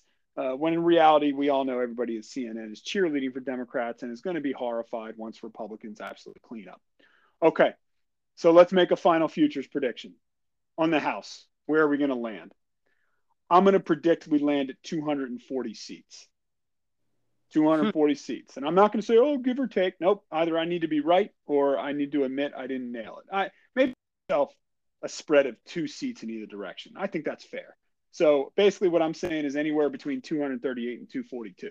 Now, what I'd like to see an outside shot is is you know 245 or more, but that's an outside shot. I think a safe sweet spot if you if you're going to place money is somewhere in the 238 to 242 range. And, and the reason I say that is one, we're starting we're say back in 2010 that's the wave that a lot of people want to point back to and say, oh, look, we gained 63 seats. What if we gained 63 seats this time? Here's the problem. In 2010, we were starting at 178. All right, that was the fewest number of seats that Republicans had had since before the 1994, um, you know, Republican Revolution led by Newt Gingrich. So they started 178. You had a huge wave election, and that resulted in 242 seats, a, a net swing of about 60 some seats. I, I don't think we're in a position to pick up 60 some seats now. We're already at 212. And from all the prognosticators and real clear politics and folks like that, they're essentially predicting it's it's almost a guarantee. The question is how big a majority. So again, I think we'll land right at about that 240, 242 number, which would be on par with the 2010 elections in terms of final outcome, not necessarily in terms of how many seats are won. Because again, we're starting from a than we were in. And when I say we, I'm referring to Republicans. I'm a partisan hack. I admit it. We're starting from a much stronger place. Let's go into the Senate. The Senate's a little more because Real Clear Politics says the Senate is going to end at Republicans with 54 seats. I'm, I, I want to believe it. I do, and I want to believe those few voices out there are saying, you know, it could go as high as 56. I want to believe 54, but I just something in my gut tells me something's not going to work out in one of the states we need it to work out in. Something, you know, does something not work out in Pennsylvania? Does something not work out in Georgia? Ron Johnson, while he appears to have, have pretty much solidified a win, does something funky happen in Wisconsin? Uh, and I'm, I'm not, honestly, I'm not even getting to the, the fraud or anything. I'm just, you know, does something happen? Uh, you know, do Republican suburban white women not swing back to the Republican Party as it appears they are in most jurisdictions? Uh, are his, do Hispanics not flock over to Republicans in high enough numbers? Do African American voters continue to support Democrats in the high percentages that they previously had? And you know, any one of those things, let alone if two of those things don't go the way prognosticators think they might, and I think you, Republicans end up with a miss in you know Georgia or Pennsylvania, uh, Wisconsin you might have thought, well, why isn't he mentioning Arizona?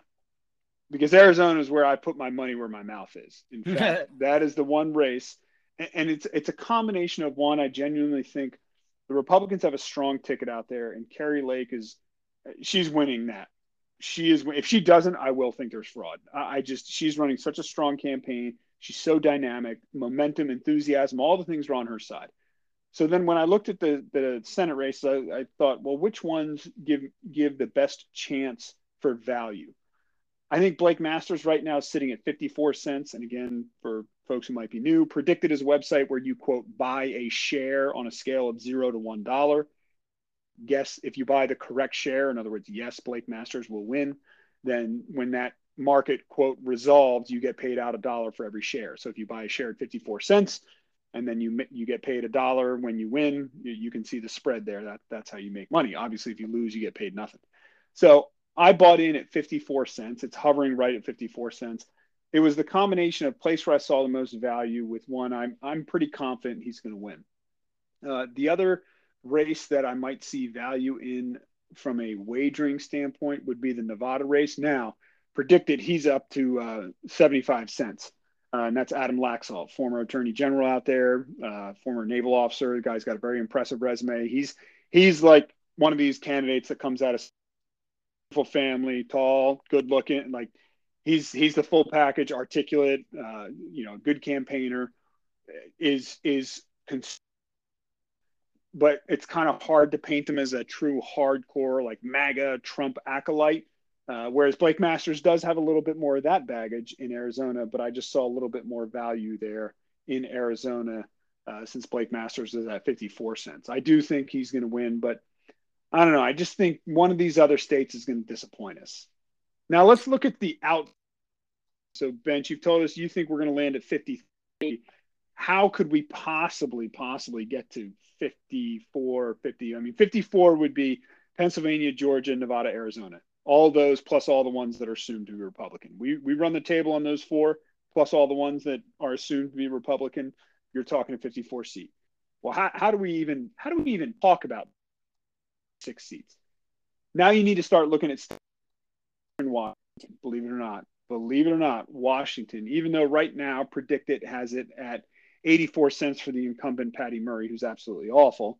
Um, and I do think she's going to win. I don't think she's that much of a lock, but I do think she's going to win. Uh, New Hampshire, it probably goes. It, the conventional wisdom probably goes New Hampshire then Washington, but I almost think it's more likely Washington could go just because, again, enthusiasm, momentum. The Republican candidate out there, she's a great candidate. She's a um, uh, wife of an Army veteran, a disabled veteran who, who got injured, and she's in, she's a veterans care advocate um, good looking family, like all the things that play. She is that, and she's a she's a good candidate. So I would almost say Washington before New Hampshire, but New Hampshire's had a lot of polls come out lately that have really showed a narrowing of the race. And one thing that's odd about New Hampshire is you have a governor up there, Chris Sununu. He's going to win by 18 or 20 points. Republican governor, he's going to win by 18 or 20 points. But he hasn't really been too helpful to Doug Bolduc, the Republican nominee for Senate. He thinks he's a little too Trumpy. He's been somewhat keeping his distance. So it's it's a little frustrating that you got a governor who essentially could stand to lose.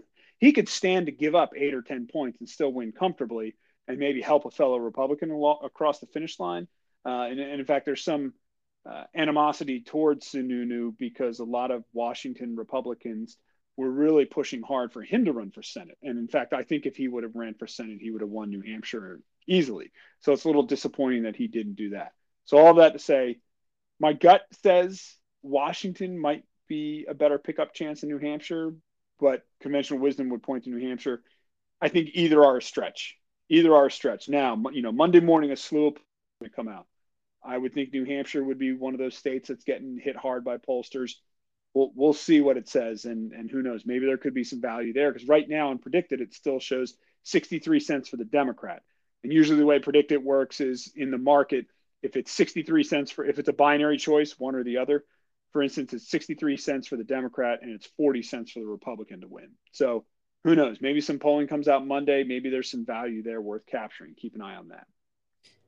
Let's get into the gubernatorial races. All right. I'm going to call this Arizona's a lock. Kari Lake is winning in Arizona. Yeah. Period. Full stop um, when when you even go to where it is on PredictIt and you look up the Arizona governor race, I think they've got her in uh, at 81 cents. I mean, essentially, that's people betting money saying she's a lock. Florida, DeSantis. Now, you're why are you even talking about it? Everybody knows Ron DeSantis is going to win Florida. Ron DeSantis is going to win Florida by 16 or more. That's my prediction. And in fact, the reason I say that is they're still cutting ads. And his latest ad that went up on Twitter, um, it just had soft piano music in the background, and it was all a positive ad. It was all a, you know, the free state of Florida, and it had pictures of people just out living their lives and doing. It was just a feel good ad. Didn't even reference his opponent. It made it seem like he wasn't even running against anyone else. It was totally just a feel good stand with Ron. Ron's our guy. He'll keep the state of Florida free. Lots of shots of his wife and his family. It was just a really good ad. And the fact that he's able to run and they're still running ads like that, I think he, he wants to hang he wants to hang 20 points on on Charlie Crist. I'm calling it 16 16 or more. Okay. Um, it's it's six the line is 16 and I'm taking the over on that one. Yeah, I think that's about right. I mean, that doesn't seem. I mean, it shouldn't, I guess, be that close by definition because of how many Democrats are still registered in Florida, even though a lot of Republicans have come out, you know, and registered. But I just think he's, I think he's popular with a lot of Democrats that just won't admit it. Right. I think that's happening a lot too. They'll never admit it, but to the, all the people who fled to Florida, um, uh, you know, frankly, I think, and this, I'll make this prediction, he will win his race by more than Abbott wins his race. Yeah, That's something you can Wow. take to the bank, right? And and if you would have said that 10 years ago, if you would have said, you know, in 10 years the political winds will shift where a Florida governor in the same year will win win by a larger margin than the Texas governor will win his race, you- you'd have you'd have been like, nah, man, you're smoking crack, like the former Democrat gubernatorial candidate from 2018 who was found with a male prostitute doing meth off each other. Um, Hmm. so now let, let's move on to sort of the next tier of states. So we say Arizona's a lock, Florida's a lock. New York, Michigan, and Pennsylvania. I can't believe I'm saying this. There's a better chance of picking up New York than Pennsylvania. Flat out true. That is so. I, I don't know if that's an indictment on New York going the right way or how ridiculous Pennsylvania has the ability to be. One of those It's two. actually, you know what it is? Believe it or not, there's a cor- corollary, and candidate quality matters. Uh, Kathy Hochul is an awful candidate. She's just terrible. She's never won a real election. She she she was elevated to the governorship. Nobody pays attention to who the lieutenant governor is. If you get nominated to, to be the Democrat lieutenant governor, uh, gubernatorial candidate in New York, you're going to be the lieutenant governor. Okay. So she made it, you know, probably out of a weak primary. She she probably had the right backers who invested money in her lieutenant governor race.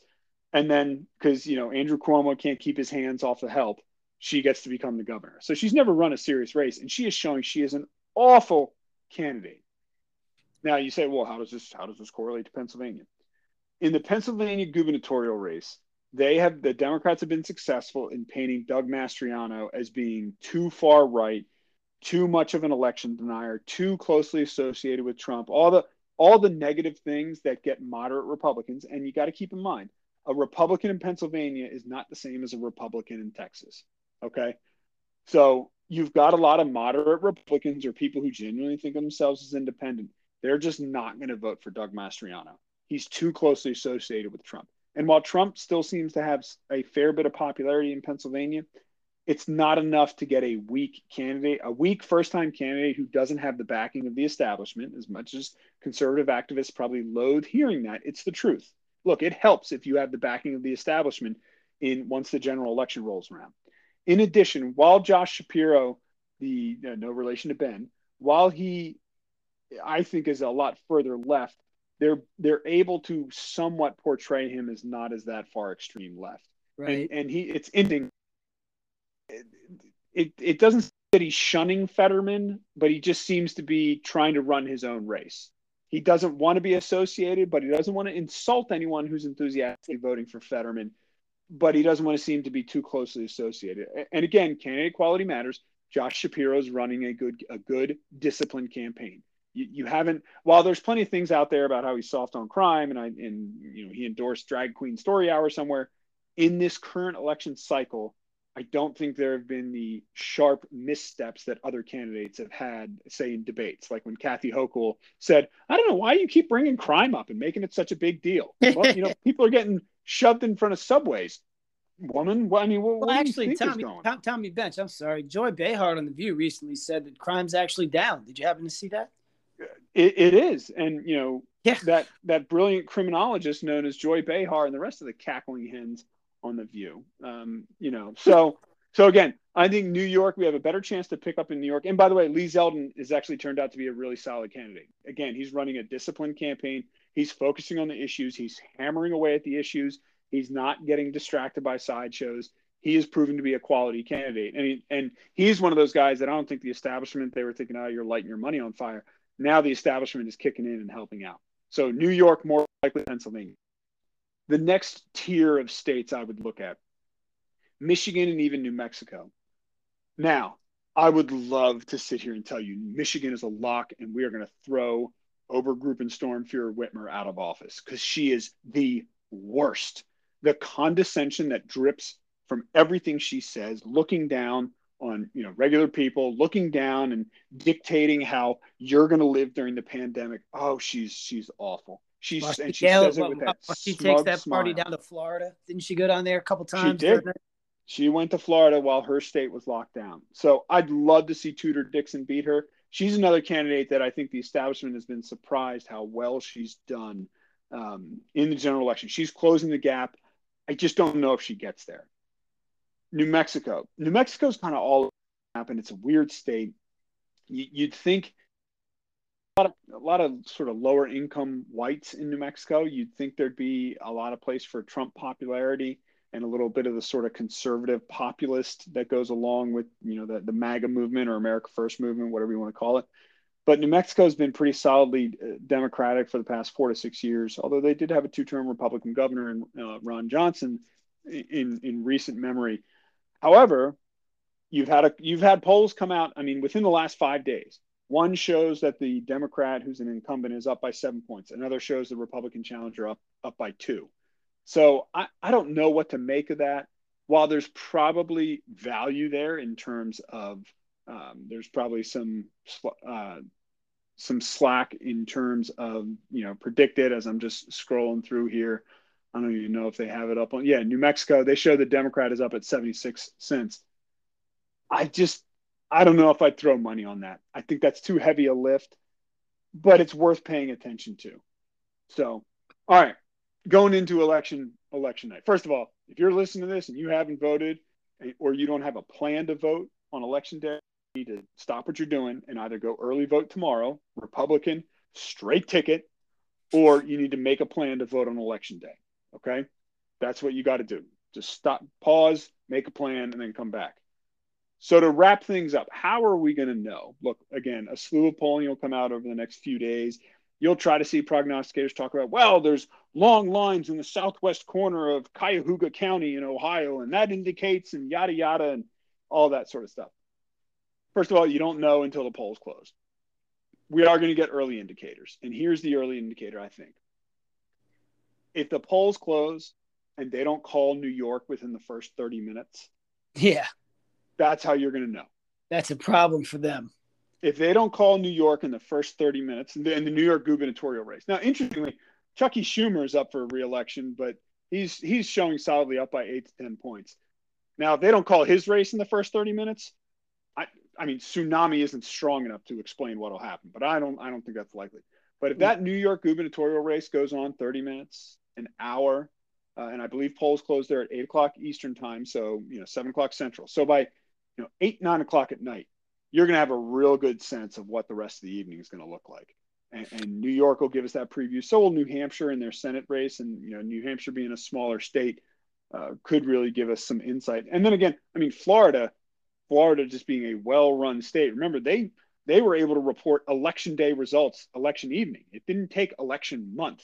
You know, Pennsylvania is going to embarrass themselves again and take three weeks to sort things out. But you know, you see Ronnie DeSantis there hanging 20 points on Charlie Crist. You see New York not getting called within the first 30 minutes. We're we're looking at a serious red wave, and, and maybe we'll have to do a snap podcast and adjust our predictions upward. Yeah, we probably could. And by the way, what's her name in New York? Ho- Hochul? Is that it? Hochul. I, I've heard it pronounced Hochul and Hochul. I've heard. Okay, uh, I, I just want to say one thing. You know, you really have a cabbage ball if you're her. You have a man that was wildly popular get run Right. out for doing things that he couldn't do, and the person they put in is a female. Like the only thing you can do now is like get caught doing blow with an 11 year old boy and not be able to stay in office because you're a woman, you're in the far left. You just got out, of, just kicked a man out because of what he did to women, and she still has failed unbelievably. Like I know two conservative, uh, excuse me, two people in New York. They don't know each other. One's in Staten Island and one's kind of upstate. They're both voting for the Republican for the first time in their life. And I went to college with one. I used to live with another one, and they won't put that on Facebook, but I'm, Right. that is you know, it is kind of anecdotal, of course, but like I think there's a lot of people that are going to lie in these exit polls too, man. I really do, and I think it, you might you may be right. I think she there's a good chance she could lose, or at least a way better chance than let's say two or three months ago. Oh, oh, oh, oh, two or three months ago, this election's held. She's not even worried. But Yeah. Again, credit to Lee Zeldin. He's keeping the enthusiasm up. Um, and and I think what a lot of candidates you got to give Trump credit. I mean, go, having campaign events has been around longer than Trump, but Trump's ability to turn campaign events into like WWE type events, you know, high energy with the music going and coming at like I, I think candidates are taking a page from that. I mean, I've seen um, Kari Lake out there in Arizona uh, come out to you know they've they've got smoke machines and lasers going. It's just it's it feels fun. It's not like a stodgy. Let right. me get up here and tell you about my 45 point plan or, or 45 days 45 point plan like Michael Scott about how to fix the economy. Right? They're high energy. Uh, people uh, look fun, and then the media has to cover it, and then social media covers it, and it just you know it gives you it gives you a momentum but then also the sense of momentum and sometimes the sense it's one of those you know is perception reality or reality perception kind of things if you perceive momentum i think that could pull you over the line to say well i'm going to vote for them. I don't, don't want to vote for a loser. Yeah. So yeah. Well um, it's going to be interesting either way. Yeah but definitely. So well good projections there. I hope you win some money. Uh, very good analysis especially on this new york race is going to be I, and i do agree with you. If they can't call that thing before the sun goes down here in Central Time. It's probably not good. Um, no, I, I will say this: I did put 140 down in that New York race, and the payout would be 464. I like so, it. That, that was kind of my throwaway, but bulk of money about about 3K is on who's going to control the Senate at point two, and then which party wins the Arizona Senate race. Those, you know that guy's the... on the road. It's just like you're taking a road dog in college football. I do it all the time. I like it. I like it too yeah, man, he's certainly not. That's not his home court. Let's hope it is one day, though. Anyway, all right, bench. We'll see what happens with uh, all these predictions. We look forward to having you on next week, bud. All right, out here.